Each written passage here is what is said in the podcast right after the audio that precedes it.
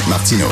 Alors, tous les jours, nous parlons d'économie parce que l'économie, ça nous touche tous et toutes, parce qu'on a tous un portefeuille dans nos poches. On en parle aujourd'hui avec Sylvain Larocque, journaliste économique à la section argent du Journal de Montréal. Salut Sylvain. Bonjour Richard. Écoute, British Airways qui annule tous ses vols vers la Chine, c'est une grosse affaire, ça. Oui, on voit vraiment, on commence vraiment à voir euh, l'impact du coronavirus là, sur l'économie mondiale, plus particulièrement sur le secteur du transport aérien. Euh, oui, British Airways qui a annulé tous ses vols vers la Chine. Il y a Air Canada aussi qui en a annulé quelques-uns discrètement et qui va sûrement en annuler d'autres. Euh, en fait, il y a plusieurs compagnies aériennes qui euh, ne veulent plus aller en Chine. Euh, il y a des compagnies canadiennes qui ne veulent plus que leurs employés aillent en Chine et qui demandent à des à certains de leurs employés qui sont allés en Chine de, travailler à la maison, de ne pas revenir au travail ici au Canada pour pas contaminer potentiellement des, collègues. et là, on voit aussi que la la la, la, la Banque Scotia euh, dit que peut-être que la, la, Banque du Canada va devoir baisser ses, son taux d'intérêt, son taux directeur, plutôt que ce qu'elle avait fait en 2003 pendant la crise du SRAS, une autre maladie contagieuse. Alors, euh, les, gens qui s'occupent d'économie sont euh, sur le, le qui-vive, là. Écoute, c'est un gros coup pour la Chine. Hein. Déjà que la Chine, on dit tout le temps, c'est une puissance économique, mais l'économie de la Chine se portait pas très bien récemment. Ça va, ça va quand même pas super bien. Là, ça va être un gros coup pour eux. Oui. Oh oui, non, tout à fait. Euh, je pense qu'il n'y avait pas besoin de ça en ce moment. Ben non. Euh, les Américains qui prennent vraiment le, contrôle de l'ose Rona. Oui, euh, l'ose, euh, là non plus, ça n'allait pas très bien.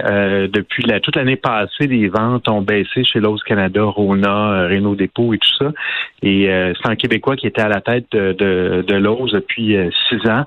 Euh, Sylvain Prudhomme, il est parti subitement à la retraite. Là. Personne n'a pensé vraiment que c'était une retraite. Euh, d'ailleurs, il se retrouve une job depuis ce temps-là chez Chrono Aviation. Mais euh, donc, là, le siège social de la Caroline du Nord a décidé d'envoyer un Américain qui est très, très proche du PDG de, de Lowe's, donc Tony Hurst, qui va venir, semble-t-il, s'installer à Boucherville et qui, nous promettons, va faire de l'apprentissage du français sa priorité. Alors, on verra bien. Ah mon Dieu, est-ce qu'il va aller dans, le même cours que Peter McKay? Peut-être les deux pourraient suivre un cours de français ensemble, un côté de l'autre? et on pourrait essayer de leur poser des questions après et essayer de comprendre ce qu'ils nous disent. Ben oui. Alors, euh, on verra ce que ça, ça, ça va faire pour euh, pour l'OSE, mais c'est sûr qu'il y, y, a beaucoup de travail à faire pour euh, reniper euh, cette chaîne-là qui, depuis l'acquisition en 2016 par l'OSE, Rona n'a jamais vraiment très bien été. Les magasins qui ont fermé, des gens qui ont perdu leur emploi. Donc, il faudrait voir si cet Américain-là a une vision de croissance ou plutôt de, de fermer ça ou de diminuer ça encore plus ou même de revendre, on ne sait pas. Parce que le, le problème, le, le, problème, Sylvain, ça va au de la langue, je comprends que le gars veut apprendre le français, puis c'est tout en son honneur euh, qu'il veut apprendre le français, mais il faut qu'il comprenne le Québec et comment on fonctionne aussi. c'est bien beau acheter des entreprises à l'étranger, mais à un moment donné, il faut que tu comprennes aussi ces marchés-là. Puis ça, ça te prend plus qu'une connaissance de la langue. Il faut que tu vives là quasiment, que tu comprennes la culture, comment les gens font les affaires, comment les gens font leurs achats et tout ça.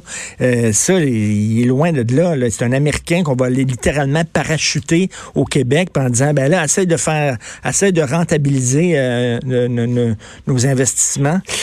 ça va être dur. Non, ça donne plus l'impression qu'ils vont vouloir vraiment rationaliser, euh, couper, fermer encore, euh, dans le but de garder vraiment les magasins qui sont les plus rentables, puis les petites régions qui n'auront plus de, pas de magasins, ben c'est pas de nos problèmes. c'est l'impression que ça donne. Peut-être que c'est pas ça, mais disons que comme comme comme, comme tu dis, avec quelqu'un qui connaît pas du tout le, marché québécois ni canadien, euh, ça, ça laisse présager peut-être le pire. À moins qu'ils s'entourent de gens canadiens, québécois qui connaissent bien le, secteur là, ici. Euh, donc ça, ça, ils ont pas ils ont pas dit ça hier, hein, donc euh, on ne mm. sait pas trop à quoi s'attendre. Mais, mais c'est ça le problème là, quand on perd justement le contrôle de nos, euh, de nos entreprises. C'est que les Américains arrivent, savent pas comment on fait des affaires, savent pas comment ça fonctionne ici. Euh, les habitudes de consommation sont pas les mêmes au Québec que dans le Tennessee ou qu'à Cleveland ou à Pittsburgh et tout ça. Donc, euh, il faut, faut vraiment que tu comprennes comment ça fonctionne. C'est bien beau, mettons, une entreprise, je sais pas, québécoise qui achèterait des, des pharmacies en Amérique du Sud Ou au Japon, mais tu sais, c'est pas tout. Il faut que tu comprennes la mentalité des consommateurs là-bas. Mais c'est pas facile. On avait vu, euh, parlant de pharmacie, Jean Cousu qui avait acheté aux États-Unis, qui avait dû revendre parce qu'il n'arrivait pas à comprendre le, ah, comment ça marchait aux États-Unis. Le commerce des détails, on, on, se rend pas compte, mais c'est très difficile culturellement. Target, qui restait peu même pas un an au Canada. Euh, Tim Hortons, qui n'a jamais vraiment réussi à percer aux États-Unis. Euh, tu sais, dans, dans le retail, là, au Canada, il y a à peu près juste Couchetard qui a réussi à s'installer euh, à l'étranger. Euh, c'est vraiment pas facile de traverser les frontières en commerce de détail et euh, on verra ce que ce que le, M. Hearst de, de Lowe's pourra faire à Boucherville, mais euh, la commande est assez. ben oui, parce que parce que Lowe's quand même ils ont acheté ça à fort prix, hein, ça leur a coûté très cher, Rona.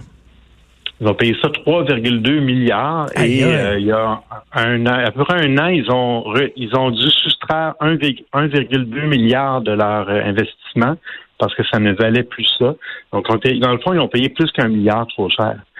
Donc, euh, ça montre à quel point ils voulaient acheter Rona, mais à quel point ils n'ont pas réussi à faire de Rona ce que ça devait être pour eux en termes financiers. Ils doivent le regretter quand même d'avoir payé aussi cher que ça, finalement. Quand ils voient les problèmes qu'ils ont maintenant, là, ça ne doit pas être évident. Oui. Et ça montre à quel point ils veulent le rentabiliser maintenant, puis ils vont, vont pas lésiner là-dessus pour... Euh, sortir de l'argent de ça, le peu qui reste.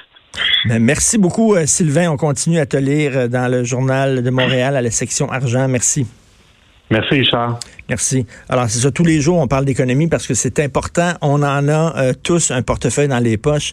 D'ailleurs, vous souvenez-vous, il y a quelque temps, euh, lorsque on a dit on va euh, mettre des cours d'initiation à la vie économique à l'école, qui était une merveilleuse idée, parce que euh, promenez-vous dans la rue, parlez aux gens, comment ça fonctionne une carte de crédit, c'est quoi le pourcentage d'intérêt, c'est comment ça fonctionne une hypothèque, c'est quoi le PIB, c'est quoi? Bon.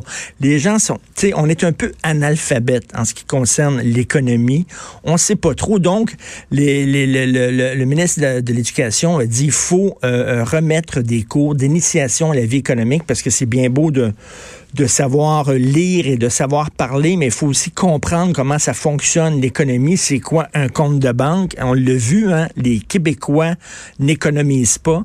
La plupart des Québécois ont vie à la petite semaine. Si les gens perdent leur emploi après deux mois, ils se retrouvent sur la paire parce qu'ils n'ont pas mis de l'argent de côté, ils n'ont pas acheté de réel, comment ça fonctionne des CELI. Bref, c'était une idée extrêmement intéressante et tu as vu tout de suite la levée de bouclier des syndicats qui avait dit il est hors de question qu'on transforme nos jeunes étudiants en capitalistes. C'était vraiment ça, je l'invente pas, là. C'était surréaliste. C'est pas vrai que vous l'aurez. Puis ça, ces cours-là, ça va être quoi? Ça va être commandité par des banques, puis c'est les grosses institutions financières qui vont écrire le plan de cours, puis etc. Puis ça n'a pas de bon sens. Vous allez transformer nos jeunes en capitalistes, puis en entrepreneurs. De, toute façon, les syndicats de profs, c'est toujours non, non, non. On va avoir des cours d'éducation à la sexualité. Non, on veut rien savoir, c'est trop compliqué. On va avoir des cours d'initiation à la vie économique. Non. On veut transformer le cours d'éthique et culture religieuse. Non. On veut se débarrasser des commissions scolaires. Non. C'est tout le temps non. Et là, il avait dit, les syndicats, on veut rien savoir de ça, alors que l'idée de départ, c'était pas, d'apprendre le capitalisme aux jeunes.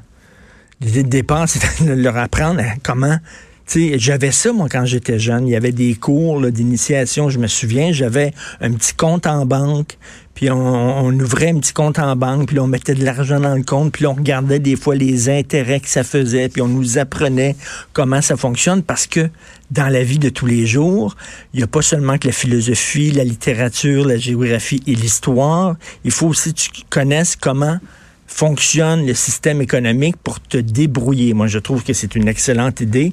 Il y a une fin de non-recevoir de la part. Ah, et ça, par exemple, enseigner chez Guevara, au cégep, euh, le, le, socialisme, il n'y a aucun maudit problème. Ça, c'est très le fun, mais de grâce, n'enseignez pas comment fonctionne le système économique actuel. Parce que, donc, je sais pas qu'est-ce qu'il y en est là, exactement. Est-ce que, je pense qu'ils l'ont pas implanté le cours. Il y a eu tellement une fin de non-recevoir. Euh, à ce que je sache, il n'y a pas de cours d'initiation à la vie économique. Et c'est extrêmement dommage parce qu'on le voit, il y a plein de gens qui ne connaissent rien là-dedans.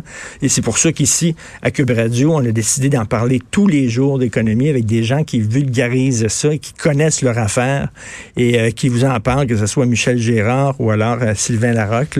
Parce que ce qui se passe avec Rona, ce qui se passe avec Bombardier, c'est votre argent. C'est le fun de savoir comment notre gouvernement gère notre argent. Et quand on voit le fiasco énorme de Bombardier, euh, on voit que ça, ça nous touche tous les uns et les autres.